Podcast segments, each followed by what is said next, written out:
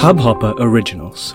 To start your podcast for free, log on to studio.hubhopper.com. नमस्ते India कैसे हैं आप लोग? मैं हूँ अनुराग। अगर आप हमें पहली बार सुन रहे हैं तो स्वागत है।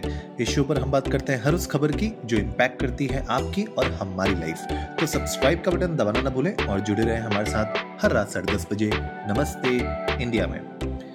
गाइज़ कोविड की जो सिचुएशन है, वो भी खराब होते जा रही है और इन ही सब चीज़ों के बीच में आज एक्चुअली डब्ल्यू एच ओ ने वर्ल्ड हेल्थ ऑर्गेनाइजेशन ने मंकी पॉक्स को भी एक पब्लिक हेल्थ इमरजेंसी डिक्लेयर कर दिया है ग्लोबली तो ये जो न्यूज़ आ रही है, ये मैं पढ़ पा रहा हूँ और जिस तरीके से मैं समझ पा रहा हूँ, मैंने सोचा आज के एपिसोड में आप लोगों के साथ भी थोड़ी बहुत जानकारी शेयर की जाए।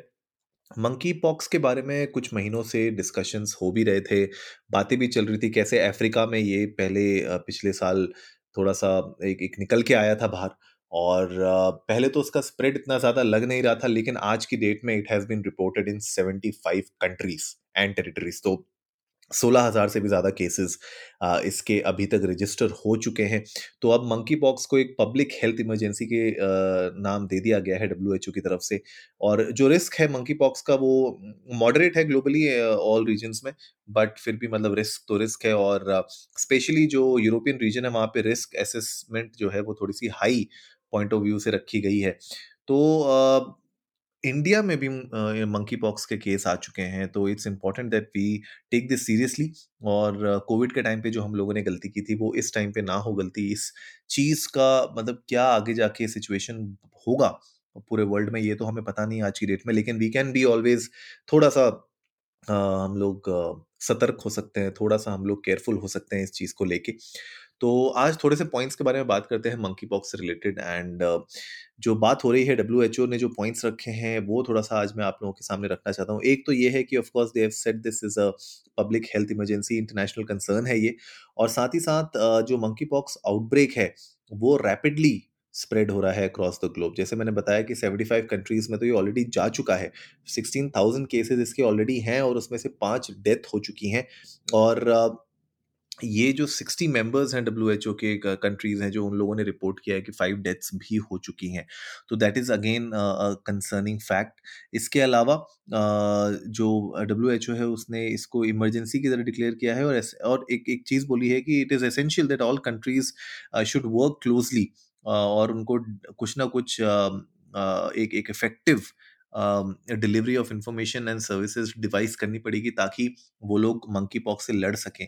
सबसे बड़ी प्रॉब्लम यही आई थी जब कोविड इनिशियली स्टार्ट हुआ था किसी को कुछ नहीं पता था कि क्या हो रहा है कैसे इसको कॉम्बैक करें और कम्युनिकेशन गैप बहुत हो रहा था कंट्रीज़ के बीच में। तो मुझे लगता है कि इस बार अगर इस तरीके की सिचुएशन फिर से आती है फॉर सम रीज़न तो अगर डब्ल्यू uh, ने कहा है कि अगर एक थोड़ा बेटर साथ में मिलके अगर एक अच्छा डिज़ाइन किया जाए, एक डिलीवरी इफ़ेक्टिव इन्फॉर्मेशन को डिलीवर करने का एक अच्छा मैकेनिज्म अगर प्रिपेयर किया जाए अक्रॉस ऑल कंट्रीज़ तो हम मंकी पॉक्स को भी कॉम्बैक्ट कर पाएँगे, वरना कॉम्बैक्ट करने में थोड़ी सी दिक्कत हो सकती है राइट करेंटली मंकी पॉक्स का भी कोई स्पेसिफिक ट्रीटमेंट है नहीं, और जिन भी पेशेंट्स को यूजुअली ये बोला गया है कि उनको स्पेशलिस्ट हॉस्पिटल्स में रखा गया है, जहाँ पे इन्फेक्शन किसी और को स्प्रेड ना हो, और जो जनरल सिम्टम्स हैं, वो भी ट्रीट किए जा सकते हैं। तो it is a concern and मैंने सोचा आज के एपिसोड में आप लोगों के सामने ये रखना बहुत ज़रूरी है because now since it has been declared as a global emergency तो हम लोग को थोड़ा सा इसके बारे में सतर्क होना पड़ेगा बिकॉज़ इंडिया में भी third case of monkey pox कल रिकॉर्ड हुआ था केरला में राइट और ये जो हुआ था, ये यूएई से टेस्ट पॉजिटिव हुआ था जब केरला में आया था तो यूएई से केरला में ये आया था पर्सन और he was the third person thirty five year old guy था। तो थोड़े से केसेस जिस तरीके से बढ़ रहे हैं, लोगों को फीवर हो रहा है तो जनरल फीवर का थोड़ा सा मतलब ध्यान रखा जाए तो इम्पोर्टेंट है। फ़र्स्ट केस हुआ था यूएई रिटर्न सेकंड केस भी दुबई रिटर्न था। एंड थर्ड केस भी यूएई रिटर्न है। तो थोड़ा सा हमें ध्यान रखने की बहुत ज़रूरत है बिकॉज़ केरला में ये तीन केसेस हम हम देखने को मिल गए हैं हमको। तो it is important that we ensure कि इस तरीके के केसेस आगे ना बढ़ें और हम लोग थोड़ा सा इसको सीरियसली लें as citizen as well because हमें नहीं पता कि ये केसेस आगे जाके कितना फैलेंगे कौन कौन सी स्टेट्स में फैल सकते हैं कौन कौन सी सिटीज़ में फैल सकते हैं। तो थोड़ा सतर्क रहिए। कोविड का अभी खौफ गया नहीं है मंकी पॉक्स का आ गया है। खौफ तो मैं नहीं कहूँगा मंकी पॉक्स को, लेकिन हाँ क्योंकि इमरजेंसी बोला गया है तो खौफ से ज़्यादा सतर्क रह के थोड़ा सा इसको एक रिस्पॉन्सिबल सिटीजन की तरह अगर हम लोग अप्रोच करेंगे तो आई एम श्योर इस प्रॉब्लम से हम जूझ पाएँगे। तो गाइज़ आज के एपिसोड में यही कुछ छोटी इंपॉर्टेंट इन्फॉर्मेशन आप लोगों के साथ शेयर करनी थी। तो आप लोग भी जा सकते हैं इंडिया को। नमस्ते पर ट्विटर और इंस्टाग्राम पे हमारे साथ अपने थॉट्स शेयर कर सकते हैं। आप लोग बताइए कि आप लोगों को क्या लगता है is it something very concerning to you या फिर आपको लगता है कि इस बार हम लोग एक बेटर सिचुएशन में है इस तरीके की प्रॉब्लम को हैंडल करने के लिए? तो उम्मीद है आज का एपिसोड आप लोगों को अच्छा लगा होगा। तो जल्दी से सब्सक्राइब का बटन दबाइए और जुड़िए हमारे साथ हर रात साढ़े दस बजे सुनने के लिए ऐसी ही कुछ इन्फॉर्मेटिव खबरें। तब तक के लिए नमस्ते इंडिया इस हब हॉपर ओरिजिनल को सुनने के लिए आपका शुक्रिया।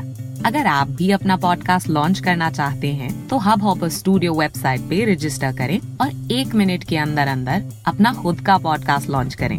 यही नहीं स्टूडियो देता है आपको पूरी आज़ादी कहीं भी, कभी भी अपना पॉडकास्ट लॉन्च करने की सिर्फ़ तीन आसान स्टेप्स में।